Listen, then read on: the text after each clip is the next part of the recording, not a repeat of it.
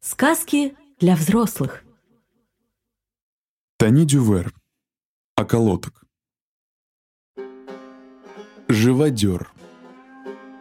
Когда женщина рожала тринадцатого ребенка, обычай требовал отметить это счастливое событие большой попойкой. В жертву приносился другой ребенок, из которого готовили жаркое для пиршества. Однако этому жаркому должно быть не меньше семи лет – если в доме таких детей оказывалось несколько, выбирали самого пухленького, а если не было ни одного, выпрашивали у соседа. Затем приглашали детского живодера. Обычно это был волчий пастух из общинного леса. Он окунал ребенка в тазик с очень горячей водой для размягчения кожи, а потом натирал ее гравием, чтобы очистить поверхность и спустить кровь, поглощающую плохие жиры. Затем кожу снова отбеливали в ледяной ванне. Ребенка подвешивали к крепкой ветке, и на авансцену выходили четыре помощника живодера.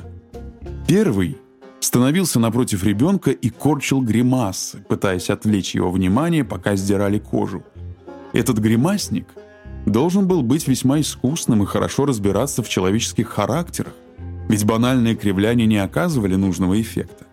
Если они были чересчур нарочитыми, малыш, с которого сдирали кожу, трясся от смеха, а нож резал в кривь и в кость. Тремя другими помощниками были две собаки и крепкий паренек. Этот паренек связывал собак и безжалостно стегал их кнутом.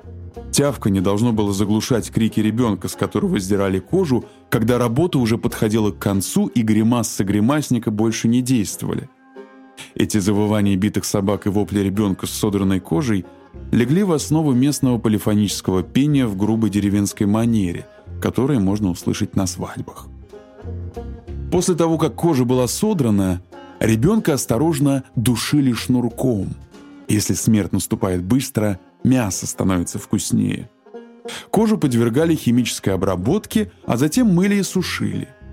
Для сушки использовали другого ребенка такого же роста, которого зашивали в эту кожу и три дня, сменяя друг друга, пороли широкими ремнями.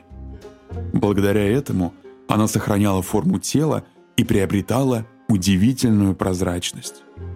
Затем ее распарывали, заново сшивали, волосы причесывали, и кожа так хорошо смотрелась, что с виду ее можно было принять за полого ребенка. Эти кожи очень дорого продавались страстным любителям, священникам, женщинам, школьным учителям, морякам дальнего плавания. Сказки для взрослых. Теребильщик. В нашей деревне не любили, когда дети предавались одинокому наслаждению. Поэтому у нас был детский теребильщик. Если мы узнавали, что какой-нибудь ребенок себя трогает, то вызывали теребильщика, который уводил паренька или девочку в кусты либо в амбар, смотря по погоде, и там настолько умело ласкал бедного малыша или малышку, что те больше не могли получить удовольствие в одиночку. После нескольких таких сеансов ребенок приходил к теребильщику сам. Поскольку ожидание перед его домом растягивалось до бесконечности – Нетерпеливые парнишки рассеивались по всей округе попарно, потрое или даже целыми компаниями. Но эти ребяческие удовольствия были не в пример слабее тех, что доставлял теребильщик. Ремесло теребильщика не приносило большого дохода и смертельно изматывало человека, занимавшего эту должность. Ведь он одновременно позволял ласкать самого себя, чтобы дети не предавались порочной праздности. Если теребильщик не умирал от старости, он страдал импотенцией и с возрастом нередко становился подтирщиком. Это было лучше, чем ничего. Сказки для взрослых. Попрыгун. Попрыгун был свадебным шутом и участвовал в брачной ночи. На нем лежала обязанность лишать девственности мужей, пока те лишали девственности своих жен – его сопровождал молодой парень, который подготавливал его пенис. Один из этих пареньков наследовал в зрелом возрасте должность попрыгуна, если, конечно, он был красив, хорошо воспитан и имел большой член. Однако в действительности жители деревни жульничали с этим старинным свадебным обычаем. Обеспеченные мужья подкупали попрыгуна, чтобы тот не содомил их в брачную ночь. Что же касается анальной крови, на утро они показывали носовой платок, в котором попрыгун раздавливал пиявку, приложенную к ягодице ученика. А бедные молодые люди, лишенные возможности подкупить попрыгуна, иступленно упражнялись между собой в садомии, дабы в знаменательный вечер их не застали врасплох.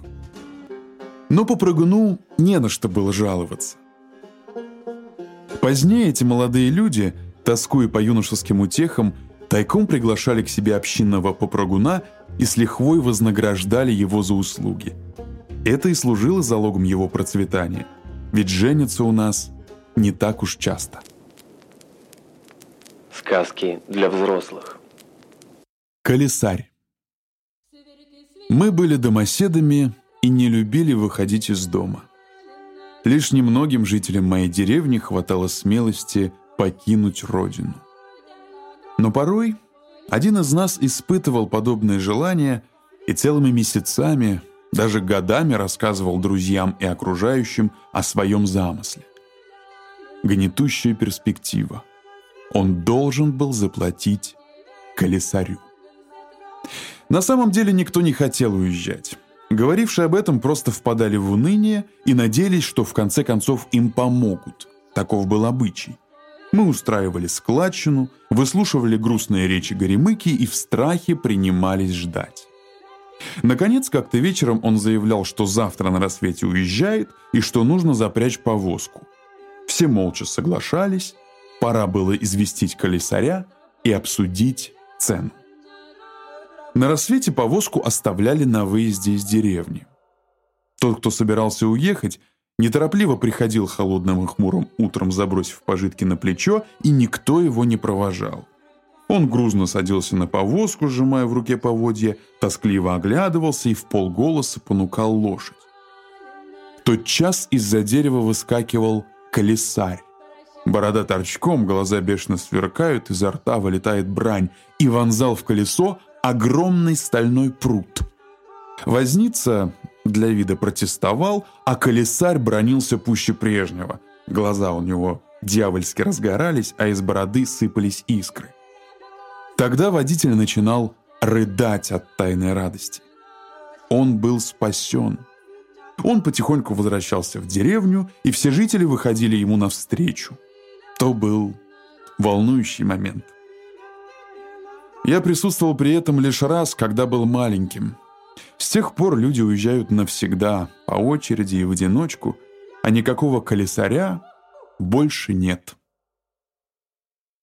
Текст читал Николай Каратаев. Глаголев FM.